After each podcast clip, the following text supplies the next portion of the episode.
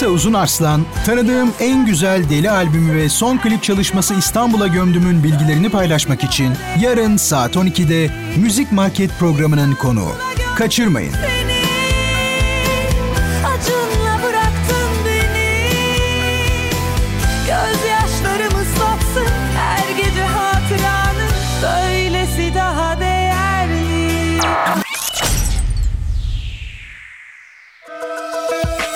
Samsun'un Gerçek Radyosu. Radyo Gerçek.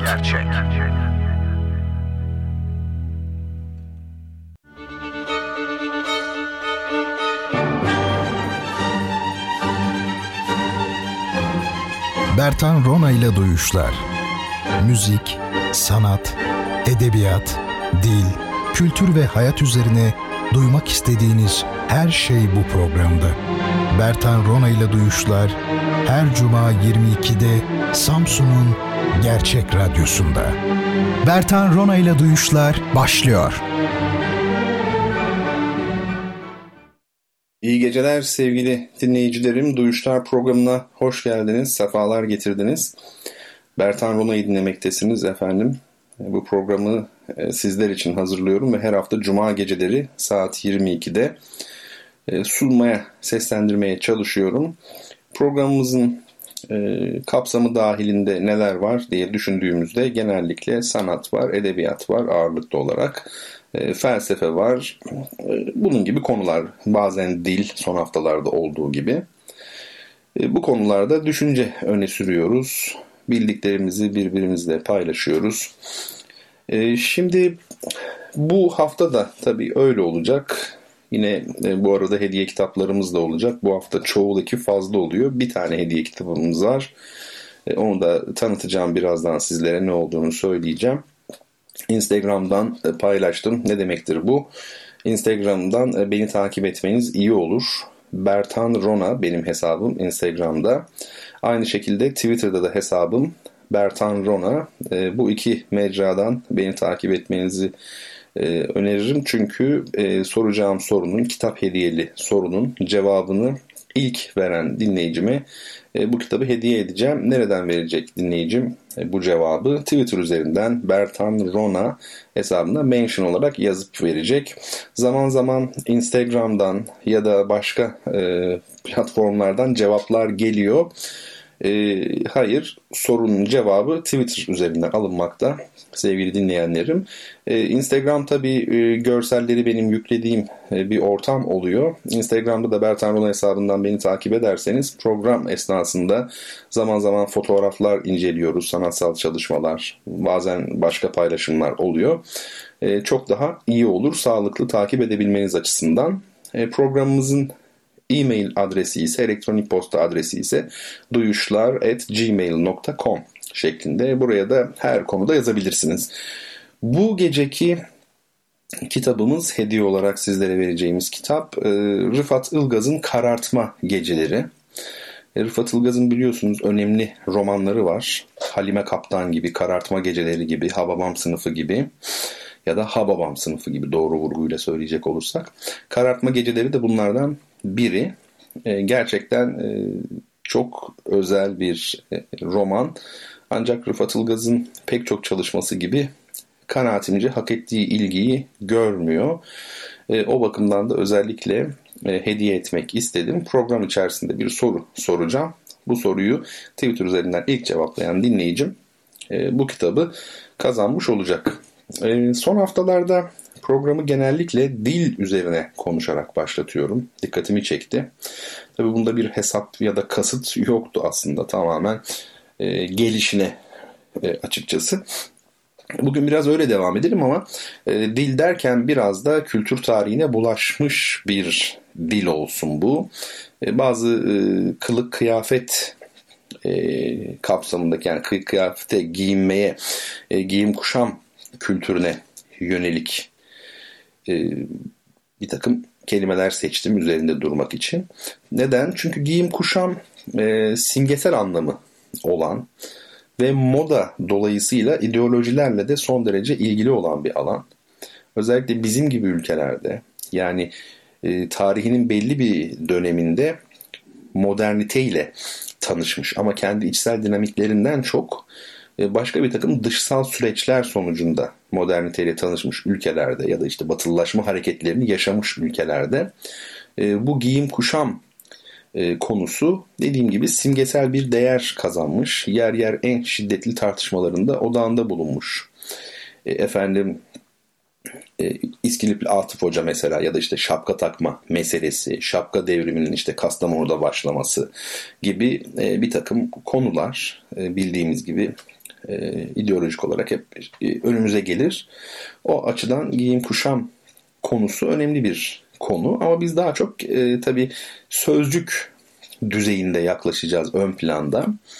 E, mesela bir e, sözcük var. Bizim yıllarca aslında ülke olarak, e, ulus olarak kullandığımız, sonra kullanmaktan vazgeçtiğimiz bir sözcük. İşte bu sözcüğün zaten serüveni bu ideoloji derken ya da e, güncel siyaset derken e, neyi kastettiğimi anlamamızı sağlayacak.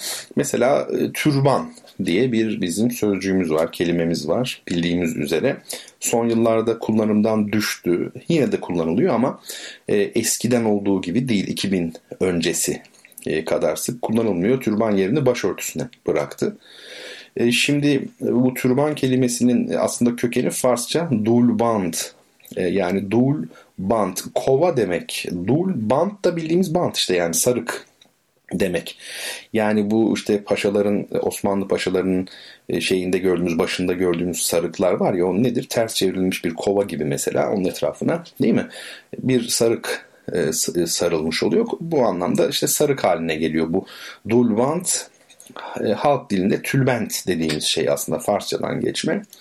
Bu sözcük 15. yüzyıl sonlarında Avrupa dillerine geçmiş, Fransızcaya geçmiş. Turban yani bu Türk sarı, bugün Avrupa'da bu kelimeyi, türbanı e, şöyle söyleyelim Hintlilerin kullandığı işte sarık, baş sarığı için de söylüyorlar. Erkek ya da kadın fark etmiyor ayrıca. E, Fransızlar bu kelimeyi turban e, olarak alınca tabii kendi dillerinde Latince kökenli bir dildir Fransızca. O dilde turbare diye bir fiil var. Bu turbare fiili döndürmek, dolaştırmak demek. Bu kelimeyle bir halk e, etimolojisi gibi irtibatlandırmışlar ve e, bu dulbant kelimesi yani tülbent olarak geçen kelime e, türban olmuş. Turbare hani türbin vardır ya döner böyle dönmek. Turbo deriz turbo. Heh, aynen böyle çünkü başa döndürüldüğü düşünüldüğü için. Dolayısıyla kelime olmuş türban. Biz bir süre sonra kendimize ait olan tamam Farsçadan aldık belki ama iyice Türkçeleştirdiğimiz bu kelimeyi yani tülbenti efendim türban olarak kullanmaya başlamışız onlardan tekrar alarak. Bu son derece aslında enteresan bir durum. E, ortaya koymuş olalım. Dil böyle bir şeydir. Bir kelimeyi verirsiniz yabancı bir dile 300 yıl sonra onu tanınmayacak bir hale gelmiştir artık o. O şekilde geri alırsınız yani. E, ceketten bahsetmiştik kısaca. Yani Yakup peygamber İbranice ismi Yakov ve tabi Yakov e, kardeşinden hemen sonra doğduğu için ona Yakov denmiş. Çünkü Yakov bir e, kavle göre ne demek? Topuk demek, iz demek, topuk demek. Yani akab var ya akabe denir. Bir e, kavle göre de ardı sıra demek. O da akabinde. Yani Yakov akıbet kelimesi de oradan gelir. Akıbet aslında akibet falan diyorlar ama değil tabi akıbet, akıbet aslı. Yakov aynı şekilde işte dediğim gibi e, akabinde, e, akabe, akab bunlar hep aynı kökten gelen kelimeler. Müteakip vesaire. Ak çünkü iz ve topuk demek. Şimdi Latinceye bunu Jacobus diye çevirmişler. Jacobus diye yazmışlar. Fransızcası da Jack olmuş. Yani I ile başladığı için Jacobus onu Jack, Jacobus diye düşünün. Sondaki sesliden önceki Y, J'ye e, dönüşüyor. Fransızca'da ve vurgusu sece düşüyor. Bunlar uzun konular ama Jack olmuş. Bu İngilizlere de Jack diye geçmiş Fransızcadan. Kuzey İngiltere'de de Jack biraz daha hani kapalı bir ağıyla ve biraz da böyle köylü gibi bir çağrışım alanı oluşmuş bu sözcüğün zaman içinde. E, köylü gibi ve ceket dediğimiz şey de jacket, köylü mintanı. Yani biraz düşük görülen bir şey aslında. Hatta jockey vardır işte at bakıcısı gibi E, yani seyis gibi. Jaket Atay da buradan geliyor tabii. Vesaire vesaire. Yani Jakörü vardır mesela köylü isyanları. E, bu da çeşitli kitaplarda geçer. Bunlar hep ceketle ilgili. Yani gördüğümüz gibi bu siz söyleyin adını giyim kuşam meselesi sadece giyim kuşam değil kesinlikle. E, ciddi manada e, kimlik, aidiyet, işte efendim alt kültür, üst dil, toplumsal bellek gibi bir takım e, kavramlarla ilgili. Pantolon e, biliyorsunuz İtalyanların commedia dell'arte. Commedia dell'arte ne demek? E, komedi, sanatlı komedi diyelim biz buna. Bu aslında şey bir e, orta oyunu gibi. Yani sokak tiyatrosu o dönem için baktığımız zaman. Bu çeşitli karakterler var tabii içinde. Tipler var daha doğrusu. Daha çok tip onlar. Değil mi? Bir tanesi mesela nedir? Columbina, bir tanesi Arlequin, bir tanesi Pantaleon. E işte bu pantaleon bir süre sonra pantolon olmuş. Aslında pantalon Fransızların bugün söylediği gibi pantalon A ile ikincisi de A ama bizde tabii Türkçe'ye uygun şekilde telaffuz edildiği için pantolon olmuş. Bunu da ilk kullananlar zannedildiğinin aksine Türklerdir. Yani Avrupa'nın çok geç tanıştığı bir e, giyim kuşam biçimidir pantolon. Bir kıyafettir. Türkler özellikle de mesela İskitlerin kullandığı söylenir ilk olarak. E neden? Çünkü ata biniyorlardı. Bu kadar basit. Ata binen kişi şalvar giyemez. E, şalvar nereden? Söylesem hayatta inanmazsınız. Giritlilerin ilk defa Minoen uygarlığını kurmuş olan Giritlilerin giydiği bir kıyafet şal, şal var. Daha sonra oradan Anadolu'ya geçmiş. Yani şalvarın bir İslam'la alakası yok. Daha çok Anadolu kıyafeti ama köken Girit. Öyle söyleyelim. Ee, bir başka kelime e, smoking. Smoking biliyorsunuz bugün bir ceket ve ciddi bir ceket. Yani smoking e, ha deyince giyilen bir şey değil değil mi? Çok özel gecelerde erkeklerin giydiği bir kıyafet, ağır bir kıyafet. E, aslında bu le smoking yani dinner jacket İngilizcesi tuxedo. Ne demek bu? 19. E, yüzyılda tabii tütünün e, efendime söyleyeyim pek çok ortamdan tard edilmesi, kovulması, yasaklanması aslında çok yeni bir hadise. O kadar yeni ki ben çocukluğumda şehirler arası otobüslerde sigara içildiğini çok iyi hatırlıyorum. Hatta e, şehir içindeki dolmuşlarda içildiğini hatırlıyorum. Bugün e, her ne kadar inanılmaz gelse de hani vay canına biz o zamanlar nasıl dayanıyormuşuz buna desek de bu böyle. Yani örneğin bugün bir senfoni, senfoni orkestrasının konserinde ya da bir operada sigara içmek düşünülemeyecek olsa da fazla değil. Bunlar 50 yıl önce, 60 yıl önce bütün senfoni orkestrası konserlerinde özellikle opera temsillerinde içilmekteydi. Avrupa'da çok yaygındı bu. Özellikle de cinsel e, bir takım çağrışımları vardı. E, değil mi? Yani cinsiyetle ilgili bir takım kodlarla ilgili e, olduğunu biliyoruz. Yani erkeklerin e, tütün içtiğini, kadınların e, bunu yani buna kadınlara yasak olduğunu falan biliyoruz. Hatta Bach Kahve Kantatı adlı eserinde, kantatında Johann Sebastian Bach kahve içmek isteyen, bunu başaramayan ve en son aklını kullanarak bir şekilde babasını kandırıp başaran bir genç kızı anlatıyor. Bir komik e, unsur olarak tabii bir esprili bir dille. Ama demek ki sadece tütün değil, kahve de ciddi anlamda e, kadınlara yasaklanan bir şeymiş. Yani bu cinsiyetçi e, kodlar çok ilginç hakikaten. Bu arada tütün de çok ilginç bir kelime. Tütün mesela Avrupa'da falan hep görürsünüz böyle değil mi? Şeyler vardır ya tabak diye yazar. Tabakko veya ne o? İşte efendim tekel bayi tarzında yerler.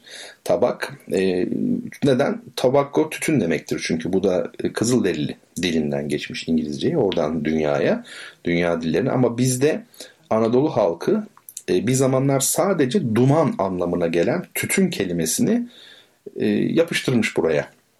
Yani e, biz e, sigaraya da ne diyoruz? E, tobacco demiyoruz tütüne, tütün diyoruz. Yani bu enteresan bir şey. Şimdi bu 19. yüzyılda çok tütün tabii tüketiliyor. E, koku olmasın diye, insanların kıyafetleri kokmasın diye üzerlerine bir başka e, ceket de giyiyorlar. İşte bu ceketin adı smoking. Le smoking Fransızca aslında. Yani smoking, sigara içme yani smoking ceketi. İngiltere'de 19. yüzyılda özellikle moda. renkli bir kadifeden böyle bir üst giysi şeklinde. Aslında benim bildiğim İngiltere'de 1886'da çıkıyor dinner jacket. Ee, buna Fransızlar smoking jacket diyorlar. Yani isim de buradan geliyor. Yani evet e, zevkli alanlar bunlar. Biz e, bir düşünce atölyesi kurmuştuk. E, o şimdi etkinliklerine son verdi. Ben başka bir oluşumun içerisinde olacağım. Şimdiden söyleyeyim o zamanı gelecek çok bir şey kalmadı. Daha farklı, daha kapsamlı ve çok büyük bir etkinlik olacak bu. Platform olacak. Orada konuşurken yani o derslerde sadece etimoloji demek istememiştim. Etimoloji ve kültür tarihi demiştim. Neden? E şimdi size sorayım yani bu burada sizce espri smoking kelimesinin yani smoking den mi gelmiş olması yoksa bu tarihsel süreç mi ya da pantalon bu nereden geliyor mesela bu mu? Ha, bu arada söylemedik tabii onu da söylemediğimizi fark ediyorum şimdi. Pantaleon oradaki karakterlerden birinin Commedia dell'arte'deki karakterlerden birinin ismi Pantaleon. Panta biliyoruz. Panoramadaki gibi Pantaleon yani her şeyiyle bütün olarak aslan demek. Leon, Pantaleon erkek ismi yani kahraman aslan gibi. Ve tabi bu işte ne olmuş? E, Pantaleon'un üzerindeki kıyafet bugünkü pantolona benziyormuş ve o kıyafete Pantaleon'un giydiği kıyafet anlamında pantalon demişler. Bizde olmuş pantolon. Mesele bu. İşte bunlar tabii dediğim gibi kültür tarihiyle ilgili şeyler. Bir son örnek vereyim. Mesela kepenek diye bir e, sözcüğümüz var. Kepenek deyince e, zannediyorum bilirsiniz. Nedir? Bizim çobanlarımızın falan giydiği böyle değil mi? Aba gibi böyle aba büyük hani e, hani sol tarafında şey cebi olur oraya kavalını sokar. Değil mi böyle üçgen hani vatkalı gibi durur böyle kocaman. Tabii o keçeden yapıldığı için soğuk falan geçirmez. Çünkü çobanlar kışın çok ağır e, hava koşullarında çalışıyorlar. Eksi bazen 20-30 derece daha da düşebilir hatta Doğu Anadolu'da. E, o nedenle keçeden böyle yapılıyor. Buna kepenek deniyor. Şimdi bu e, sözcük Divan-ı Lugati Türk'te yok. Ama İbni Mühenna sözlüğünde mevcut. Edebiyatçılar bilirler bu sözlüğü. E, Moğolca ya da e, Soltça olduğu söyleniyor ama daha ziyade Moğolca olduğu e, görüşü zannediyorum ön planda. Moğolcası kebenek. Yani biz kepenek diyoruz, Moğollar kebenek diyorlar. Pehlevi dilinde yani eski İran dilinde kaba olarak geçiyor. Kebenek, kaba, kepenek. Hotan Saka dilinde kapa olarak geçiyor. Farsçadan Arapçaya geçmiş. İslam öncesi dönemde Kaba diye geçiyor. Sicilya Araplarından yani bu Sicilya Arap Krallığından da İtalyanca'ya geçiyor. Cabano. Oradan Fransızca işte kaban. Yani bizim çobanımızın giydiği kepenekle Fransızca kaban kelimesi aslında aynı kelime. Öyle söyleyebiliriz. Evet burada bir işaret koyalım buraya ve e, giyim kuşamdan sonra yeme içme kültürü ve bu kapsamdaki kelimelerle devam ederiz programımızın bundan sonra kalan kısmında. Şimdi sizin için güzel bir e, parça çalacağız. Nedir bu parça? Dream of Saxello. E, Kerem Görsev'in ve grubunun yorumuyla e, son derece hoş, son derece güzel, e, bilişsel değil duyuşsal diyelim. Daha ziyade tensel, böyle ussal olmak yerine tensel olan e, tipik bir Latin caz e, müziği gecenin bu saatinde iyi gider diye düşünmekteyim. Dream of Saxello'yu dinleyelim ve sonra kaldığımız yerden devam edelim efendim.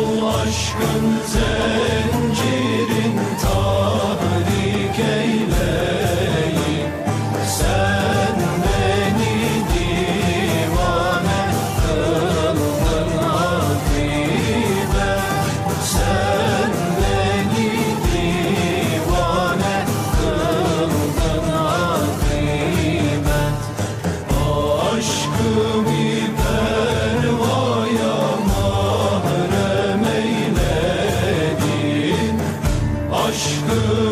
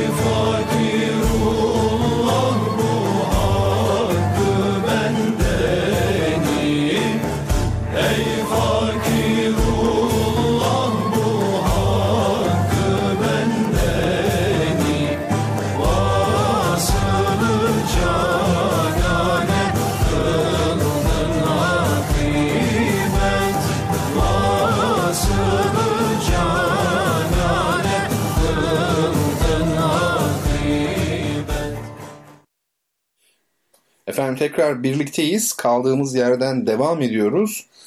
Ee, zannediyorum müzikle ilgili bir aksaklık oldu. Ee, indirilen dosyalar bazen saçmalayabiliyor.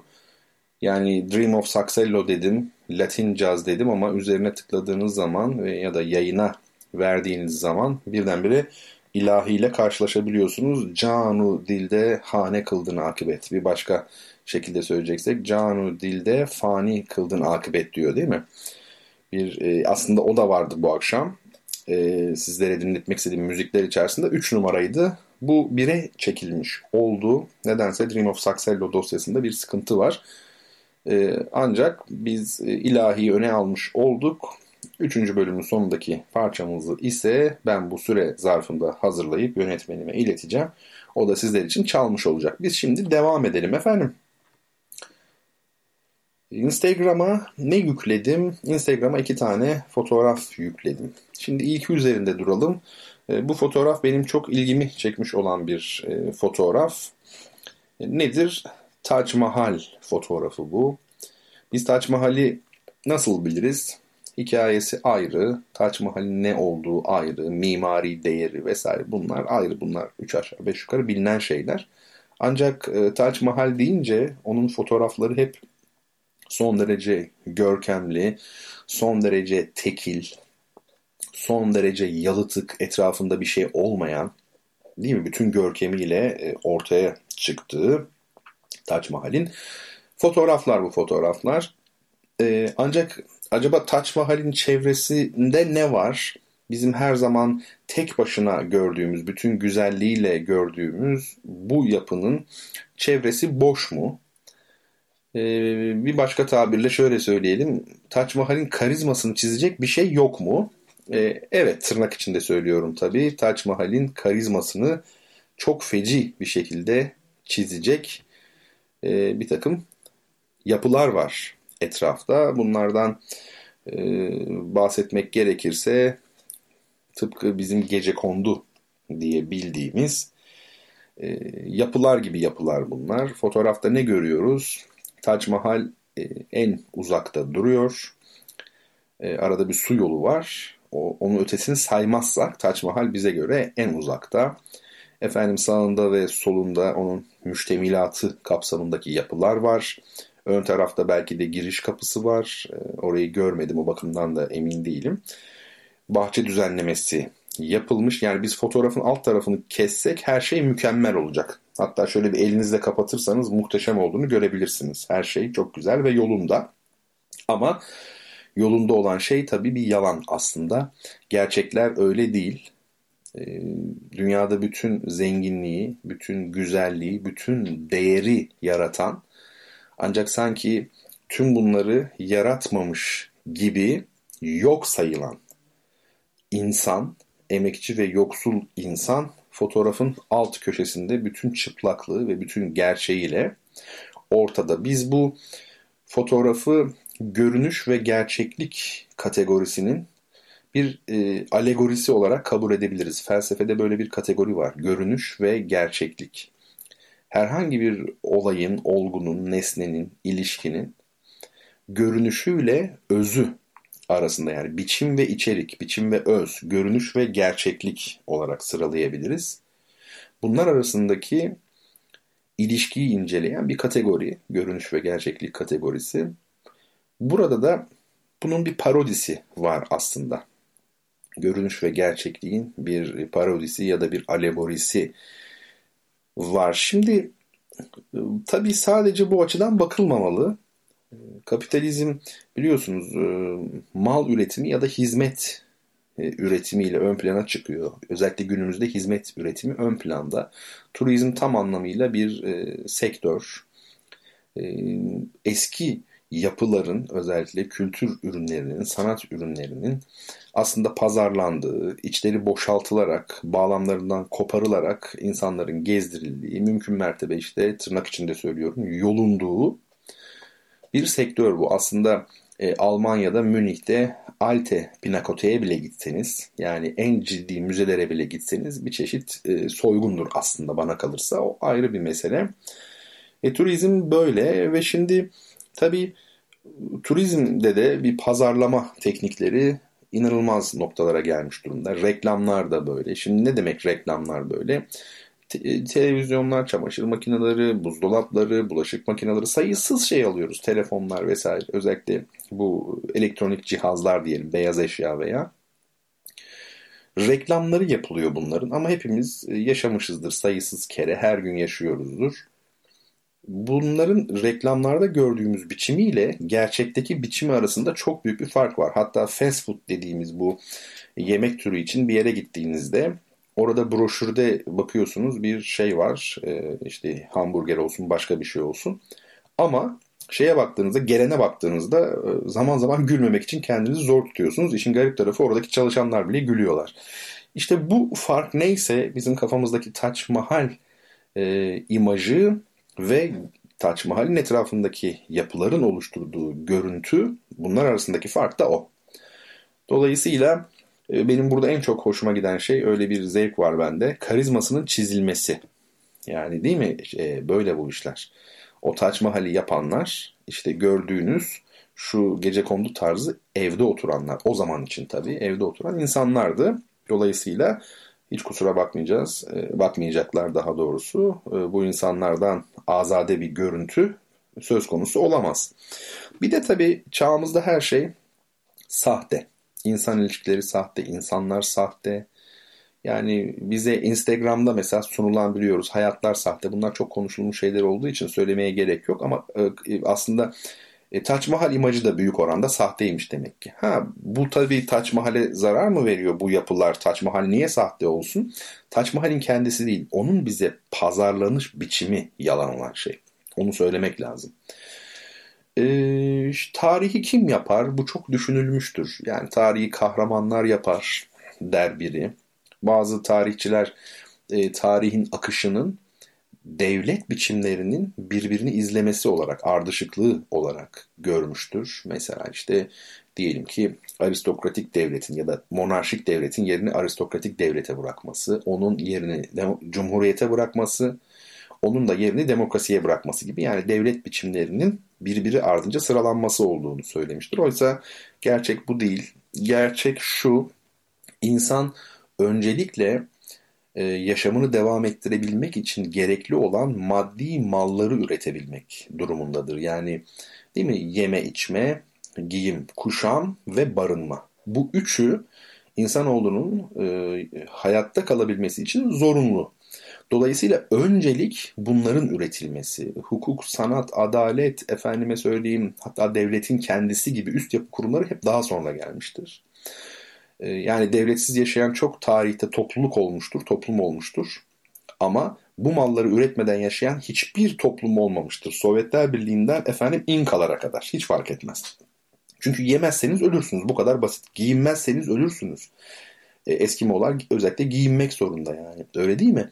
Efendim barınmak zorundayız. Bizler e, bir ayı gibi değiliz. Öyle değil mi? Yani o bir şekilde özellikleri öyle gelişmiş ki Giyinme, giyinmiyor, giyinmese de olur efendime söyleyeyim. Kendi barınağını doğal bir şekilde yapabiliyor. Tabiattan karşılıyor yiyeceğini. İnsan böyle değil tabii.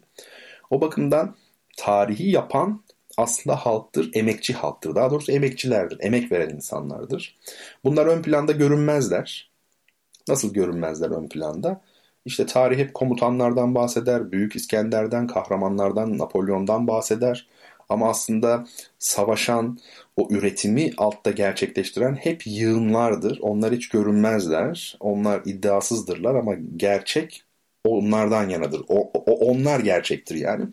Taç Mahal'de de bize sunulan bakın görüntüyle işte gerçek görüntü arasındaki fark bence e, bununla son derece koşut yani paralel öyle söyleyelim. Son olarak bir de tanıdığımız insanları şöyle bir düşünelim pek çoğu işte bu fotoğraftaki Taç Mahal'e benziyor. Yani bir taraftan çok güzel özellikleri var tanıdığımız insanların ama bir taraftan baktığımızda bir süre sonra e, gördüğümüz, şahit olduğumuz, farkına vardığımız, öğrendiğimiz bir takım özellikleri var. Bunlar bir bagaj gibi adeta bir süre sonra ortaya çıkıyorlar. E, çok uzun konuşulabilir Taç Mahal üzerine, bu fotoğraf üzerine. Ee, ama onu da başka bir zamana bırakalım. artık. Ve size bir kitap tanıtayım. Bu kitap önemli bir kitap benim için. E, fotoğrafını yine Instagram'da paylaştım. Taç Mahal fotoğrafının hemen e, bitişiğinde onunla yapışık olarak geliyor arka sayfada. Bu kitap gördüğünüz gibi Anılardaki İstemihan Taviloğlu adlı bir kitap. Derleyen Serhan Yedik. E, Anılardaki İstemihan Taviloğlu benim rahmetli kompozisyon hocam e, İstemihan Taviloğlu üzerine yazılar yazılardan oluşan e, bu yazıların derlendiği bir çalışma. E, rahmetli hocanın e, arkadaşları olsun, meslektaşları olsun, öğrencileri olsun, efendim ailesi olsun, herkes e, bu konuda düşüncelerini sözlü olarak Serhan Bey'e e, iletti. Serhan Bey de bunları hepsini e, kaydedip daha sonra yazıya döktü ve üzerinde çalışıp tekrar e, bu mülakatin sahibi kimse ona e, iletmiş oldu. O kişi de en son üzerinde yapmak istediği değişiklikleri takdim ettik. Yaptıktan sonra takdim etti Serhan Bey ve kitap çıkmış oldu. Ben de geçen sene yani bir yıldan fazla bir zaman önce Serhan Bey'le hatırlıyorum yaklaşık 4 saatlik bir telefon görüşmesi yapmıştım. Bir röportajdı bu aslında. Ve o kaydetti bu görüşmeyi ve biz de bu şekilde çalışmış olduk. Ee, bu kitapta 76 galiba 76 e, kişinin düşünceleri var. Bunlardan biri de benim. E, benim de istemeyen hoca ile ilgili onunla e, hatıratım üzerine sözlerim var. Bir e, zannediyorum bir 4-5-6 sayfayı bulan bir metin bu. E, bazı yerlerde tam düşüncemi anlatamamışım. E, ya Serhan Bey'in redaksiyonundan ya benden kaynaklanan sebeplerle bilmiyorum. Yanlış ifadeler olmuş. Olabilir böyle şeyler önemli değil. Ben işin doğrusunu e, biliyorum. Size kitabın şöyle bir ön sözünden bir iki cümle okumak isterim. Serhan Bey yazmış. bakalım kitapla ilgili olarak daha doğrusu istemeyen hoca ile ilgili olarak neler söylemiş. Şöyle bir bakalım. İstemeyen Taviloğlu 2006 Mart'ında 61. doğum gününe bir ay kala kimseye haber vermeden ansızın uzun bir yolculuğa çıkmış olsaydı. 12 yıl sonra ülkesini, dostlarını, geriye bıraktığı kültürel mirasın akıbetini merak edip dönseydi gördükleri karşısında ne düşünür ne hissederdi. Aradan geçen zamanda yaşamını ve eserlerini bütüncül yaklaşımla inceleyen bilimsel çalışma ya da kitap yayınlanmadığı halde ismiyle Google'da arama yapıp 3840 sonuçla karşılaştığında unutulmadığını düşünüp mutlu olurdu herhalde. YouTube'da eserlerinden oluşan 30 civarında videonun 24 saat döndüğünü, bazılarının izlenme sayısının 35 bini aştığını fark etmek mutlaka onu şaşırtacaktı. İki piyano eserine Yeşim Gökalp'in CD'lerinde rastladığında eski armoni öğrencisini hemen arayıp teşekkür etmek isteyecekti. Mahir Cetiz, Fazıl Say, Sabri Tulu Tırpan gibi öğrencilerinin kompozisyon alanındaki başarılarıyla gurur duyacaktı. Muhtemelen sevinci pek uzun sürmeyecekti. En yetkin olduğunu düşündüğü alanda 1996'dan itibaren yazmaya koyulduğu iki kitaptan Gitar için Armoni'nin henüz yayımlanmadığını, armoninin not aşamasında kitaplığında kaldığını görmek yüreğini burkacaktı. Günlük ilişkilerde önemsediği nezaket, tevazu, vefa, empatinin yerini pupa yelken kabalığa, hoyratlığa, küstahlığa bıraktığını, Türkiye'nin geleceği açısından en çekindiği siyasi senaryonun gerçekleştiğini fark etmek Türkiye'de son yıllarda, İzmir'de son yıllarda yetiştirdiği yüksek lisans, doktora düzeyindeki öğrencilerden akademik zincire eklemlenmeyi başaranların bu kitabın hazırlık sürecindeki vefasızlığına tanık olmak onu çok hırpalayacaktı. Hızla geldiği yere dönecekti. Evet, e, Serhan Bey biraz böyle sertçe diyebileceğimiz bir e, girişle başlıyor kitaba. Anladığım kadarıyla kendisinin bu kitabı oluşturabilmek için giriştiği çaba, uzun süren, e, en az 2 yıl, 3 yıl süren e, çaba kapsamında söz verip hiçbir şey göndermeyen, yazmayan, uzun süre kendisini oyalayan ya da ulaşamadığı insanlara bir hayli tepkili. İlginç bir şekilde kitabın sonuna da bu kişilerin adlarını yazmış. Yani şu kişi şöyle dedi ama yapmadı gibi e, biraz e, keskin, köşeli bir şekilde yazmış Serhan Bey. Bizi ilgilendiren kısmı 76 yazıdan oluşan e, bu kitabın çıkmış olması. Dediğim gibi benim de 5-6 sayfalık belki daha fazla bilmiyorum. E, bir e, mülakatim yayınlandı bu kapsamda. Hoca ile ilgili düşüncelerim, efendime söyleyeyim anılarımız var. Başka birkaç şey daha var. Pan yayıncılıktan çıktı. tavsiye ederim tabii ki. edinirseniz çok çok güzel olur.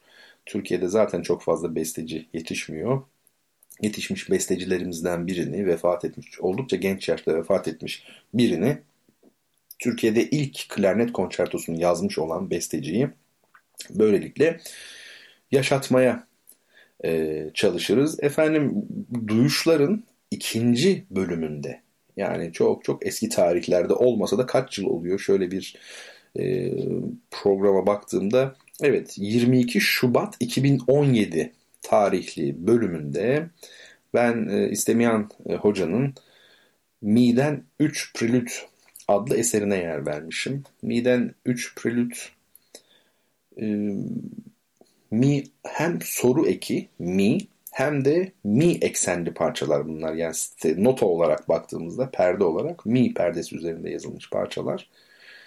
Bunları çalmıştım. Piyanist Yeşim Gökalp ki az önceki ön sözde de kısmen bahsedildi. Şimdi yine onu çalacağım. Ee, Yeşim Gökalp'in yorumuyla Mi'den 3 prelüdü dinleyeceğiz. İkincisini ilk defa ben seslendirmiştim bu prelütlerden.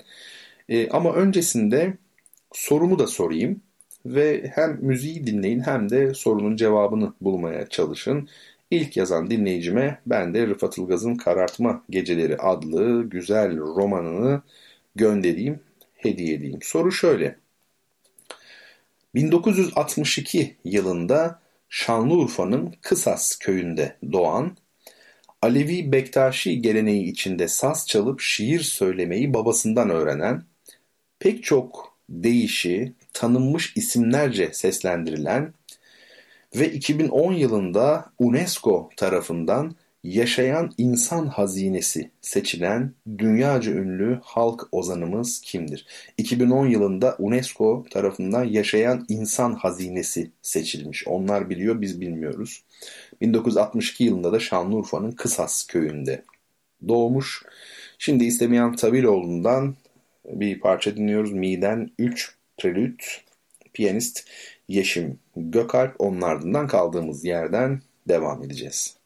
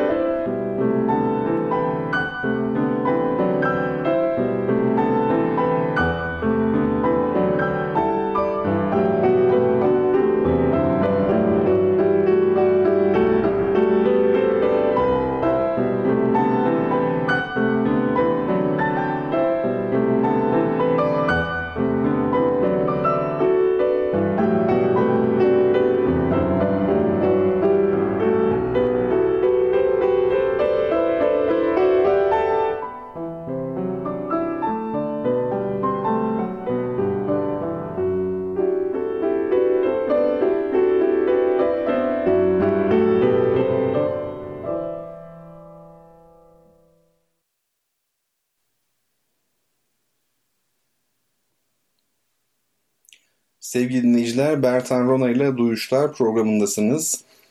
Her hafta Cuma geceleri saat 22'de Radyo Gerçek canlı yayınında sizlerle birlikte olan Duyuşlar, edebiyat, sanat, felsefe, müzik, dil, resim, fotoğraf gibi konular üzerinde durmakta ve bendeniz tarafından yani Bertan Rona tarafından hazırlanıp sunulmakta efendim. Yine bir cuma gecesi sizlerle birlikteliğimiz devam ediyor. Az önce kitap hediyeli bir soru sordum sizlere. Neydi e, bu soru? Şöyle bir hatırlamaya çalışalım. 1962 yılında Şanlıurfa'nın Kısas köyünde doğan Alevi Bektaşi geleneği içinde saz çalıp şiir söylemeyi babasından öğrenen pek çok deyişi tanınmış isimlerce seslendirilen ve 2010 yılında UNESCO tarafından yaşayan insan hazinesi seçilen dünyaca ünlü halk ozanımız kimdir? Evet soru buydu. E, dünyaca ünlü ise Türkiye'de ünlü değil demektir. Bu bir kuraldır. Şaka yapmıyorum bu gerçekten kural. E, doğru cevap elbette ki dertli divani olacak idi. E, sevgili Huzur düzenli e, bir şekilde beni takip eden dostlardan Aşık Mahzuni demiş. Keşke o olsaydı ama Aşık Mahzuni zaten e, buna benzer bir konuda kendisine yöneltilmiş bir soruya e, cevap olarak e, bir şeyler söyledi. O yeterli yani bir televizyon programında e, hiç hayatınızda ödül aldınız mı diye sorulmuştu kendisine. Tabii bu soruyu soran kişi e, Aşık Mahsuni Şerif'in ödül almadığını biliyordu. E, biraz da belki o amaçla sordu. Masuni Şerif de e, ben dedi 12 Eylül'de hapse atılarak dedi ödülümü aldım. Ben halk sanatçısıyım dedi. Bu benim için en büyük ödüldür demişti. Dolayısıyla e, Aşık Masuni Şerif tabii ki bu toprakların yetiştirdiği en büyük ozanlardan biridir. Bana göre en büyüğüdür. Bu benim görüşüm tabii ki. Veysel'in yanında, Neşet Ertaş'ın yanında. Çok da iyi arkadaşlar Neşet Ertaş'la. Onlar birbirlerini çok iyi anlıyorlar ama şimdiki jenerasyon olarak baktığımızda Türkiye'de kimse birbirini anlamak istemiyor. Onlar çok saygılılar birbirlerine. E, Allah rahmet eylesin. E, cevap Dertli Divani'ydi ve ilk yazan e, dinleyicim sevgili Emin olmuş. Mehmet Emin Dandin. Onunla zaman zaman yazışırız. Değil mi? Twitter'dan geçenlerde de bir yazıştık. Ben tabii Emin'in şahsında bütün takipçilerimden, dinleyicilerimden aslında özür de dilemek istiyorum. Çünkü zaman zaman yazamıyorum. E, en e, yakın arkadaşlarıma bile dönmekte geciktiğim olabiliyor. Bu bir kötü niyetten değil. Belli bir takım durumlardan kaynaklanıyor aslında. E, o yüzden gönül koymayın lütfen. Sevgili Fatih de dertli divani demiş. Doğru cevap ama Emin daha hızlı davranmış oldu bu gece. Ve Lisergitit nasıl okunuyor bu? Büşra Nur Tütük galiba. Tutuk Büşra Nur Tutuk o şekilde anlıyorum. E, yanlış değilse beni düzeltsin lütfen. E, kategoriler sorunu için neleri önerirsiniz? demiş. E, anlaşılmadı efendim. Yani şey ben tam olarak e, neyi sorduğunuzu anlamadım. Lütfen birazcık daha açık yazarsanız size güzel bir cevap vermeye çalışırım. Yani kategoriler sorunu derken felsefedeki e, kategorilerden bahsediyorsunuz anladığım kadarıyla ama sorun derken e, nedir mesele onu açarsanız ben de sizlere cevap vermeye çalışırım. Bu arada e, şöyle bir durum oldu. Onu duyurmak isterim. Geçen e, hafta kitap kazanan dinleyicime e, Fatih Bey'e, Fatih Güldür Bey'e kitabını gönderdim. Fakat Kübra Hanım, Kübra Öztürk hanımefendiye kitabını bir türlü gönderemedim. Ta ki bugün öğleden sonraya kadar çünkü kendisinin e, yazmış olduğu adresi bulamadım hiçbir yerde. Bana adres yazdığını hatırlıyorum. Ancak elektronik postaya bakıyorum yok. E, Twitter'daki mesajlara bakıyorum yok. Yani bulamadım yani hakikaten. Aradım aradım bilgisayarımda aradım fakat yazdığını hatırlıyorum. Mutlaka bir yerde. O en son cep telefonumdan çıktı. Yani ben ekran görüntüsünü almışım ve zannediyorum Instagram'dan. Tam emin değilim. E, dolayısıyla kitabını bugün öğleden sonra sipariş edip gönderebildim. E, çok özür diliyorum gecikme için. Bu gece duyuracaktım. Diyecektim ki Kübra Hanım umarım dinliyorsunuzdur. Lütfen adresinizi tekrar yazın bana. E, ama gerek kalmadı ve e, kitap adresine gitmiş oldu. Biraz gecikmeli de olsa. Zaten çok ağır bir kitaptır laf aramızda. Belki de size büyük bir iyilik yapmış oldum. Kübra Hanım bir hafta daha kafanızı dinlersiniz eğer okuyacaksanız. Çünkü e, diyalektik ve tarihsel materyalizmin ABC'si 5 e, bilim adamı tarafından aslında yazılan bir kitap ve içinde ciddi e, olarak bilim felsefesine ilişkin sayfalar var. E, bilimsel yasaların oluşumu bazı kategoriler üzerinden nasıl tanımlanabilir? Ağır bir kitap olduğunu söyleyebiliriz. Belki de okuduktan sonra keşke 2-3 hafta daha şu adres bulunmasaydı diyebilirsiniz. Peki işin şakası tabii bu. Efendim ben Rıfat Ilgaz'a takmış durumdayım bu aralar farkındasınızdır. Çünkü Rıfat Ilgaz'ın Büyük Usta'nın e, çok güzel şiirlerinden okudum son haftalarda. E, bu haftada hediye bir kitap e, Rıfat Ilgaz'dan. Yani böyle bir Rıfat Ilgaz'la e, zaman geçiriyorum. Aslında bunu da söyleyemem çünkü çok fazla da okuyamıyorum ama aklımda hep var zaman bulamıyorum. Çünkü bu aralar bir kitap üzerinde çalışıyorum, yazıyorum ve bütün gün yazmam lazım aslında benim. E, yoksa şu Hababam sınıfını bir dinleyeyim demiştim, şey, okuyayım demiştim bir baştan sona. E, ona da zaman kalmadı şimdilik ama bu bir ay sürecek inşallah. Şimdi ben güzel ama çok güzel ama gerçekten çok güzel olan bir şiir okuyacağım size. Siz de takdir edeceksiniz şiirin ne kadar olağanüstü olduğunu. Şükran Kurdakul için yazılmış bu şiir. Adı Sahipsiz. Bakalım ne diyor Rıfat Ilgaz. Düşündürür hasta halimde beni. Cenaze sabahları koğuşta atılmış bir ceket sahipsiz. Diş fırçası derece çerçevesinde gülen bir kadın. Düşünürüm penceremiz her zaman açık. Trenler önümüzden kalkar. Yolların kavşağında hastanemiz. Trenler dizi dizi. Anadolu, yol boyunca Anadolu. Benim senetli sepetli toprağım sahipsiz.'' Evet, bu çok güzel bir şiir. Yani ben bu tür şiirleri seviyorum. Çok uzun şiir çok sevmiyorum. Kısa da yani çok vurucu olması lazım. Onlar da bir süre sonra böyle bir sadece imgeden oluşan bir şiir gibi oluyor. Oysa ki uzunluk olarak daha orta e, uzunlukta olan şiirler e, eğer iyi bir dil oluşturuyorsa etkili gerçekten. E, şimdi bir şiir daha okuyacağım size. Yine Rıfat Ilgaz'dan bu iki şiiri bugün e, sizler için seçtim. Bu daha uzun soluklu bir şiir. Körüz biz. 1968 yılında yazdığı Rıfat Ilgaz'ın bir şiir. Körüz biz. Bakalım neler diyor Üstad bu şiirinde. Ne varsa otu ot, çiçeği çiçek yapan, tan yerinden söken umut ışığı. Sizin olsun çekik gözlü kardeşlerim, aydınlıklar sizin olsun, körüz biz.'' Bakmayın gözlerimizde yansıyan yıldızlara. Göremeyiz ateş böceklerini, biz körüz. Çakıp sönen deniz fenerlerini uzak kıyılarda. Bir bulut ne zamandır üstümüzde? Yurt genişliğinde bir bulut, kurşun ağırlığında. Nilüferler sularımızda açar mevsimsiz. Dolanır ayaklarımıza boğum boğum. Yapraklarında iri leş sinekleri uçuşa hazır. Göz göz oyulmuş gözlerimiz, biz körüz. Göz çukurlarımızda radarlar fırıl fırıl döner. Körüz, el yordamıyla yaşıyoruz bu yüzden. Yeni körler peydahlarız, uyur uyanır. Ayak altında ezile dursun karınca sürüleri. Ezenlerle bir olmuş yaşıyoruz ne güzel. Çizme onlardan içindeki ayak bizden ne iyi. Körüz biz, kör uçuşlara açmışız toprağımızı. Ha düştü, ha düşecek çelik gagalardan, mantar mantar açılan tohumlar sıcakta. Gözlerimizi bir pula satıp geçmişiz bir yana. Ölmesini bilenlere yüz çevirmemiz bundan.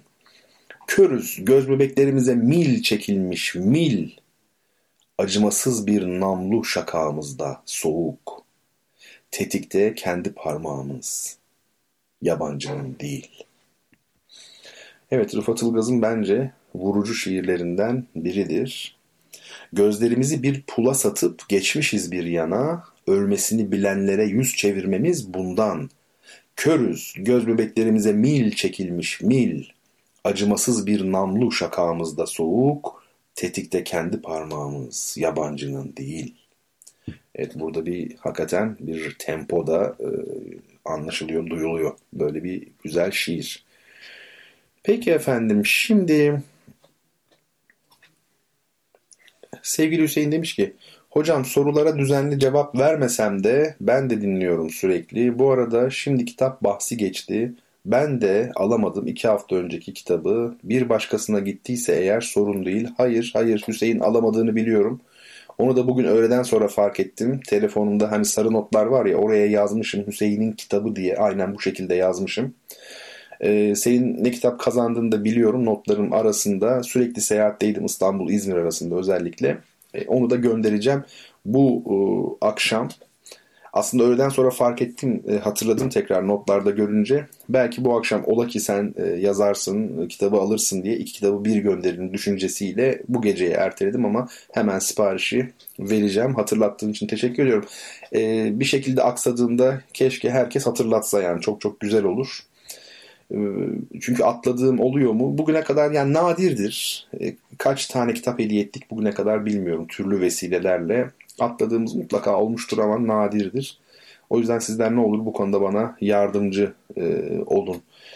Şimdi efendim biz güzelce e, şiirlerimizi de okuduk. Instagram'a yine bir takım fotoğraflar yükledim. Görmüşsünüzdür. Bu fotoğraflardan birincisi Gandhi'nin bir para üzerindeki paranın arka tarafında mı artık nerede bir fotoğrafı. Hemen arkasından da yine Yunus Emre'nin e, 200 lira galiba değil mi? Onun arkasına basılmış olan resmini e, görüyoruz.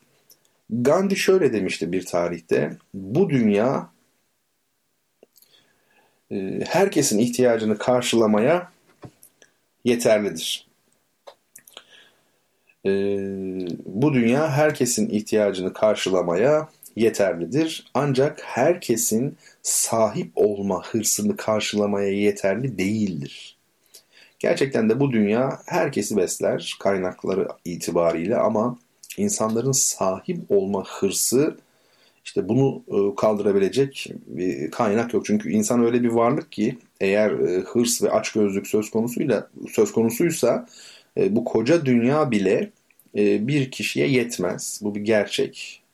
Tarih biraz da bunu gösteriyor. Tabi e, toplumsal sıkıntıların kökeninde işte efendim insanoğlunun açgözlüğü ve hırsı vardır gibi bir düşünceye kapılmak da doğru değil. Bu çok idealistçe bir düşünce olur. Doğru olmaz.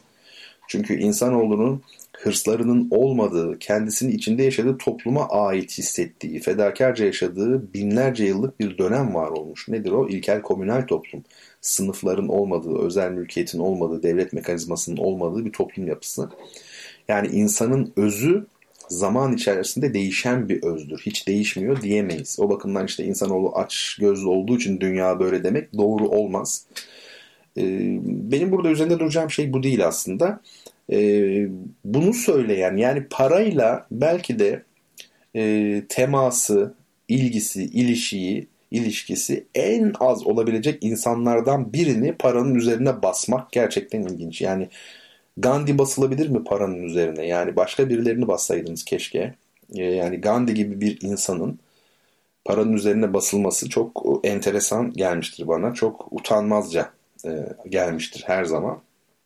E, hemen arkasından Yunus Emre. Tabi bu tahmin edersiniz ki beni daha da rahatsız eden bir durum. Mal sahibi, mülk sahibi, hani bunun ilk sahibi demiş birini alıyorsunuz. Siz paranın 200 liranın e, üzerine basıyorsunuz. Bu nasıl bir cehalettir? Bu nasıl bir görgüsüzlüktür? Bu nasıl bir aymazlık çeşididir? Ben anlayabilmiş değilim. Yani hiç mi bu süreçte bir kişi çıkıp da yahu biz yanlış yapıyoruz Yunus Emre paranın üzerine basılmaz e, demedi mi? Düşünmedi mi? Gerçekten akıl durduran bir durum. Sistem tabii her şeyi kendi içine çeken bir girdap gibi. Ee, bir yazar var e, Yaşar Çabuklu. Ondan hem söz ettim hem de kitaplarını size önerdim. Anarşist bir yazar. Felsefi anarşizmden bahsediyorum tabi. E, muhalif tabi bir isim. E, kurumlarla, kurum derken somut anlamda düşünmeyelim. Soyut kurumlarla da e, problemi olan, derdi olan bir yazar. Onun bir kitabının galiba Kovulan'ın izi. E, ön sözünde e, Nurdan Hanım, Nurdan Gürbilek'in yazdığı bir ön sözde e, şöyle diyordu. Yani siz şunu demeye getiriyor. Ben tabii kelime kelime hatırlamıyorum ama sistem öyle bir sistem ki en muhalif e, düşünceleri bile, eserleri bile, insanları bile bir meta haline getirip kullanıyor kendi yararına. E, Küçük İskender mesela. Küçük İskender ilk çıktığında inanılmaz derecede bir alternatif yaklaşımı vardı, muhalif yaklaşımı vardı. Çok sert, çok köşeli efendim sanat galerilerinde işte efendim orada dolaşan hanımları yerden yere vuran bilen bilir var şiirleri metinleri ama bakıyorsunuz e, Küçük İskender'in şiirleri Yapı Kredi yayınlarından çıkmaya başladı. O da e, medyada bu İskender'le ilgili bir şey değil. Onu kastetmiyorum.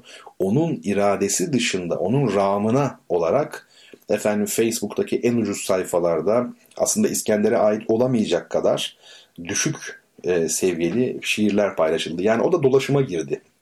Meta oldu. Sistem böyle. Yani bu para meselesiyle ilgili, paranın üzerine Gandhi'nin ve Yunus Emre'nin basılması meselesiyle ilgili söyleyeceğim buydu. Bu arada geri gelmişken bir şey söyleyeyim. Şu an aklıma geldi daha doğrusu. E, tabii herkes her zaman e, haklı olacak diye bir şey yok. Yani büyük insanlar da hata yapabilirler. Yani kimsede ismet sıfatı yok yani. Öyle değil mi? Hatasız olur mu? E, mesela Gandhi çok büyük bir isim elbette ki. İngiliz emperyalizmine karşı verdiği mücadeleyle, efendime söyleyeyim, e, kapitalizm karşısındaki duruşuyla, insanın varoluşu, insanın kendine dönmesi, özüne dönmesiyle ilgili e, sergilediği tavırla, ortaya koyduğu örnekle çok büyük bir isim. Gandhi. Herkesin örnek alması gereken değil mi? Yani eserlerini incelemeliyiz, hayatını incelemeliyiz. Ben buna şüphe yok. Ancak Gandhi'nin de hataları olmuştur tabii ki. Mesela Gandhi 2. Dünya Savaşı'nda Hitler İngiltere'yi Hitler'in İngiltere'yi işgal etmesi tehlikesi belirdiği zaman Gandhi İngilizlere şöyle bir mektup yazmıştı.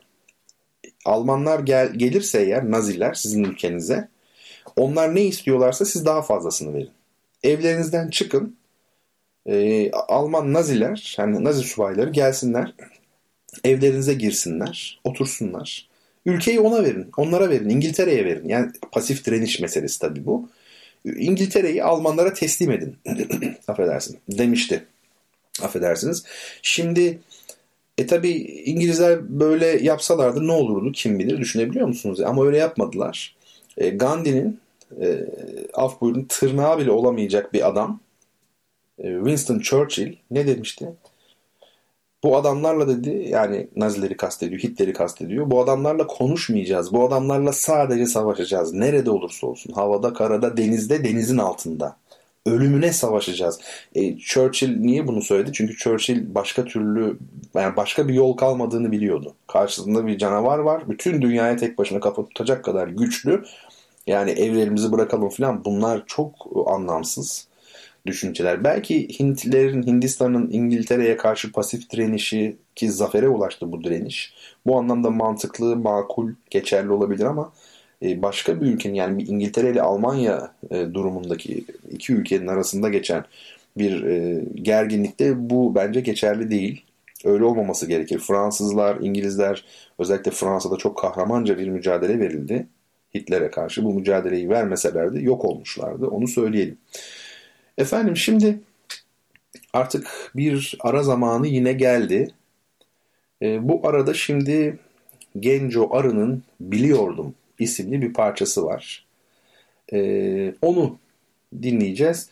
Arada sevgili yönetmenimle bir değişiklik yapmayı başardık e, Dropbox üzerinden. Yani canı dilde hane kıldın akıbet. Erzurumlu İbrahim Hakkı Hazretleri'nin bir e, tabii ki sözleri üzerine güzel bir ilahiydi. Bu Gülniyaz Musiki topluluğu seslendirmişti onu. Arkasından istemeyen Taviloğlu'nun Miden 3 Prelüdünü dinledik. Ve daha sonra ise e, Genco Arı'nın çok güzel bir caz parçası. Çok acı, çok dertli. Bunu dinleyeceğiz ve programımızın son bölümünde sizlerle birlikte olacağız. Sevgili dinleyenlerim ben de bu arada sizlerin yazdıklarınızı okuyayım ve müziğin hemen ardından onlara cevap vereyim.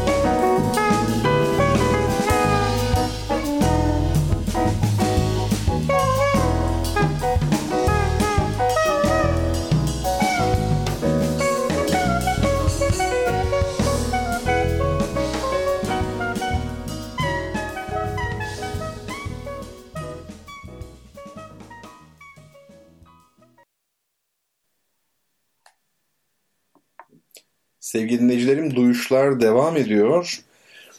Bertan Rona'yı dinlemektesiniz. Programımızın son bölümünde birlikteyiz. Yani birazdan benden kurtulacaksınız. Ee, bir hafta kadar kurtulacaksınız. Ondan sonra e, bakacağız yani duruma.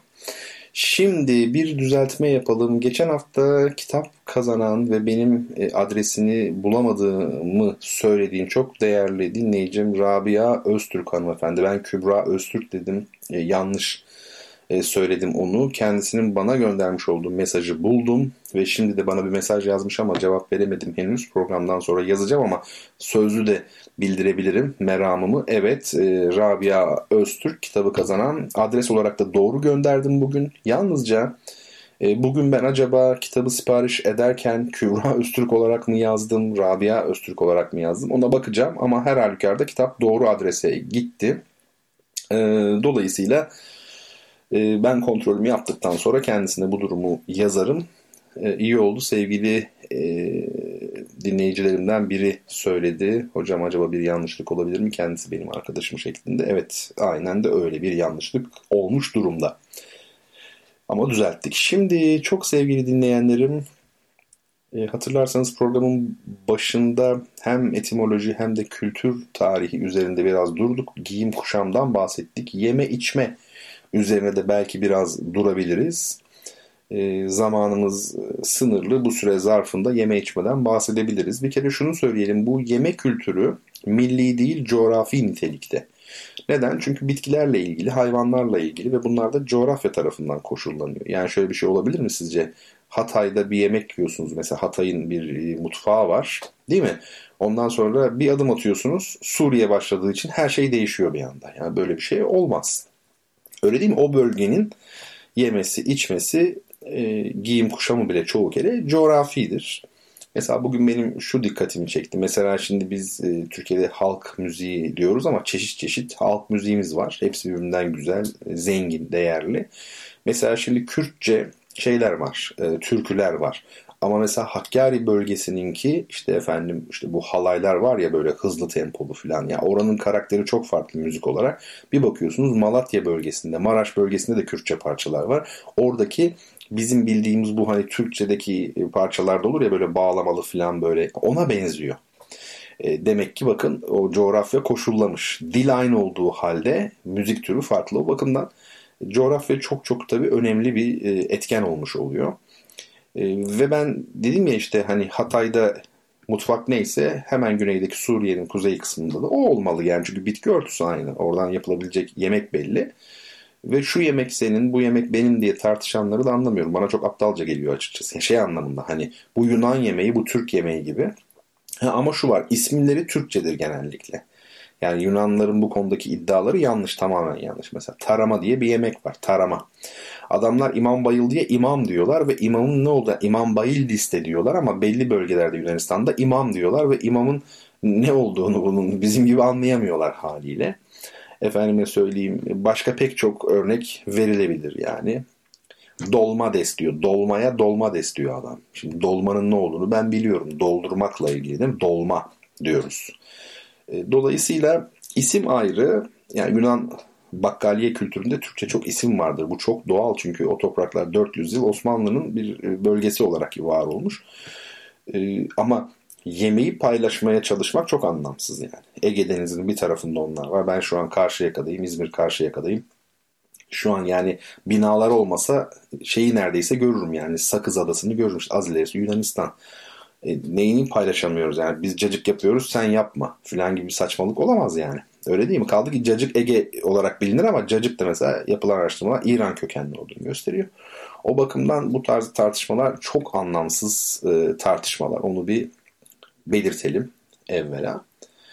E, şimdi yeme içme kültürü ile ilgili e, ne söyleyebiliriz? Şöyle bir bakalım. E, zamanımızı iyi kullanmak kaydıyla tabii ki.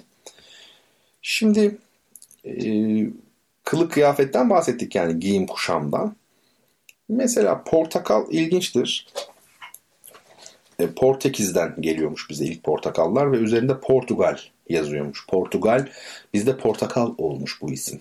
İlginç. E, çay mesela Çince bir kelime. Bu çay kelimesinin Çince olduğunu bütün dünya biliyor. Neden? Çünkü Çinlilere ait bir şey. Yani ilk oradan çıktığı için çok mantıklı Çince olması. Ama kuzey lehçelerinde T, güney lehçelerinde ça. Ça bizim kullandığımız çay. Öbür taraf T, T bu İngilizce'deki yani. Mesela bu isim böyle Çince'de kuzey ve güney arasında hepsi Han Çinlisi olmakla birlikte büyük fark var.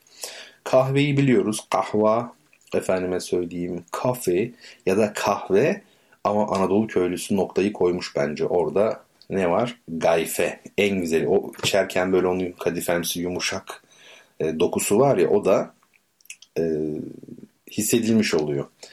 Suriye'ye mesela şimdi savaş var tabii ama gitsek tabii savaş var deyince Suriye'nin tamamında savaş var zannediyoruz. Oysa ki Suriye'nin yani pek çok kısmında hayat normale dönmüş durumda. Yani Şam'da, diğer bölgelerde normal başkentleri falan normal eskisi gibi olmuş durumda. Ee, mesela şavarma diye bir şey var. Ne o? Çevirme. Çevirme biliyorsunuz Arapça daha doğrusu bir Arap nasıl söyler? Şavarma. Şavarma bildiğimiz döner e, ama onlar anlamıyor mesela şavarma nereden gelir bilemez adam. Nereden bilsin? Yalancı diye bir şey var mesela yalancı dolmadan kısaltılmış yani. Bu ilginç. Karaköy. İstanbullular bilir nedir Karaköy? Bir çeşit poğaçadır değil mi yani satılır. E, aslında Karaköy değil Karayköy. Karay ne demek? Kırım bölgesinden gelen değil Musevi e, vatandaşlar. Karay. Karaylar deniyor ona. Karayim yani. İbranice'de im çoğul ekidir. Karaköy, Karayköy. Bizde Karaköy olmuş. Tereyağı çoğu zaman sorarlar. Hocam tereyağı nedir diye. Tere taze. Biliyorsunuz bir rotasyon, zetasyon diye bir şey var. Rotasyon, zetasyon. E, Türkçe'de mesela Oğur, Erkan Oğur var mesela meşhur bir tane müz- müzisyen. Oğur aslında oradaki R nedir? Z'dir. Erkan Oğuz. Oğuz yani. Bunun gibi tıpkı. Tereyağı da neymiş? Teze yağ. Yani taze yağ demek tereyağının. Böyle bir şeyi var. İsot. Bu arada e, çok sevdiğim Kürt arkadaşlarım bana kızıyorlar ama yani kızmasınlar ne olur. Çünkü isot e, Kürtçe değil. Yani çoğu insan için bu şoke edici bir bilgi olsa da hepimiz çünkü ya isot kesin Kürtçedir diye bilsek de ama değil. Bu Meninski lugatinde 1680 tarihli Meninski lugatinde ıssı ot olarak geçiyor. Issı ot yani yakan ot, ıssı sıcak anlamında. E, ıssı ot zaten e, bu normalde Türkçe e, kurallarına göre, dil kurallarına göre ısotun isot olması çok normal. Ancak Kürtçenin kendi kurallarından bunu türetemiyoruz. Ee, çok ilginçtir. Sotun Kürtçe'de yanmak demektir. İ bu demektir. Ama öyle bir türetme e, Kürtçenin de kurallarına aykırı. Yani isot bu yakar gibi bir şey oluyor. O da öyle bir türetme olamaz zaten. Yanlış yani. Isot olmaz. Ama sotun yanmak demektir. Yani Farsça'da da öyledir. Ee, isot Türkçe köken olarak onu söyleyelim yani. Leblebi bu çok enteresan bir kelimedir. Leblebi üzerinde durmak lazım. O zaman duralım biz de. Şöyle leblebi Sami dillerinde e, kalp var ya kalp bildiğimiz kalp. E, L, B iki tane sessiz düşünün. L, B ya da onun e, pekiştirilmiş biçimi olan L, B, B, 2 B. Arapçada sessiz bu sonda köklerde çift sessiz varsa o bir pekiştirme verir. Vüd, lübb iki tane. Mesela Rabb yani o Rablık işini fazla yapan anla vurgusu olur. Ee, mesela Asuri dilinde yani Asurice'de lubbu bu kalp demek. İbranice'de leb, Aramice'de lebba. Bunlar Arami dili tabi eski bunların hepsi şey kalp demek. Ee, şimdi Arapçada buna eşdeğer bununla eşdeğer bir kelime yok. Ama e, lab diye bir fiil var. L A B B. Bu ne biliyor musunuz?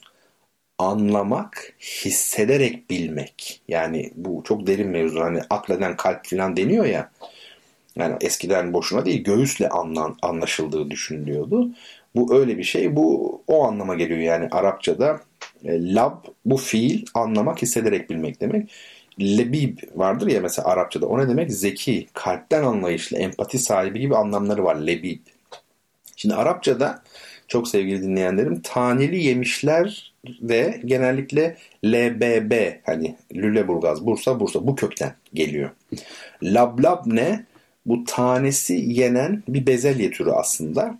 E, kök ikilemesi yapılmış burada. Lab lab işte bu da bir küçültme. Lab lab leblebi dediğimiz şey de buradan. Yani öz, onun özü özcük, küçük e, anlamına geliyor. Bu arada tabii Türklerin de dünyaya e, hediye ettiği bir takım yeme içme e, ile ilgili isimler var, adlar var mesela, ürünler var. Ne mesela? Kefir. Bu kefir e, benim de çok beğendiğim bir şey kefir. Biliyorsunuz fermante olmuş böyle çok probiyotik içeren çok değerli, çok sağlıklı bir içecek. Kefir tabi köpürmek fiilinden geldiği söyleniyor. Etimolojik olarak tabi kanıtlanmaya muhtaç. Bütün etimologlar evet demiyorlar.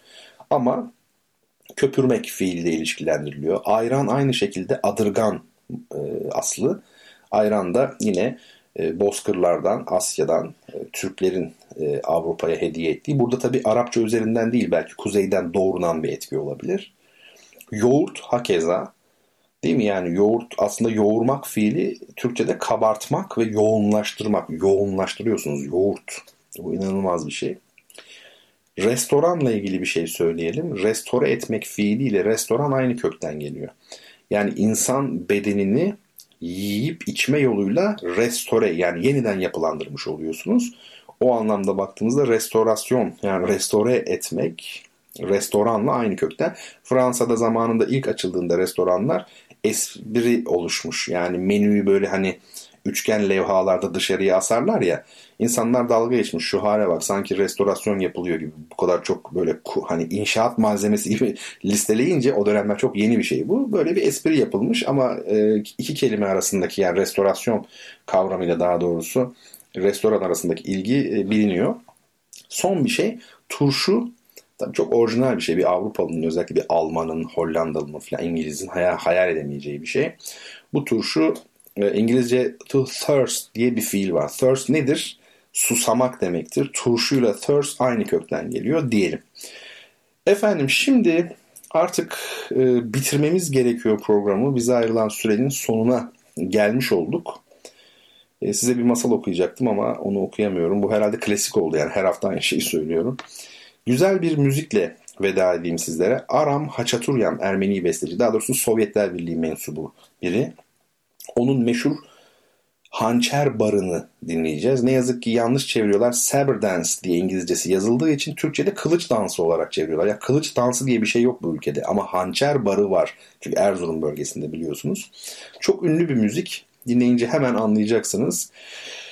Efendim bu gecelik benden bu kadar olsun bu haftalık. Ee, haftaya inşallah Cuma gecesi saat 10'da tekrar bir arada oluruz. Aram Haçaturya'nın hançer barıyla sizlere veda ediyorum efendim. Hepinize iyi geceler diliyorum.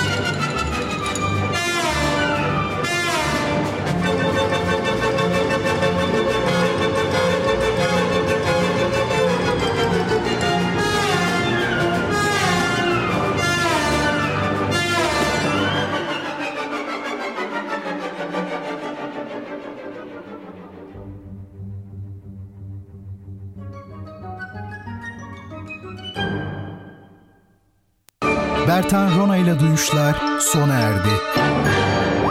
Bu program hakkındaki düşüncelerinizi dinleyen et radyogercek.com adresine mail atarak bize ulaştırabilirsiniz. Dinlemiş olduğunuz programda ürün yerleştirme yapılmıştır. Samsun'un artık hak ettiği gerçek bir radyosu var.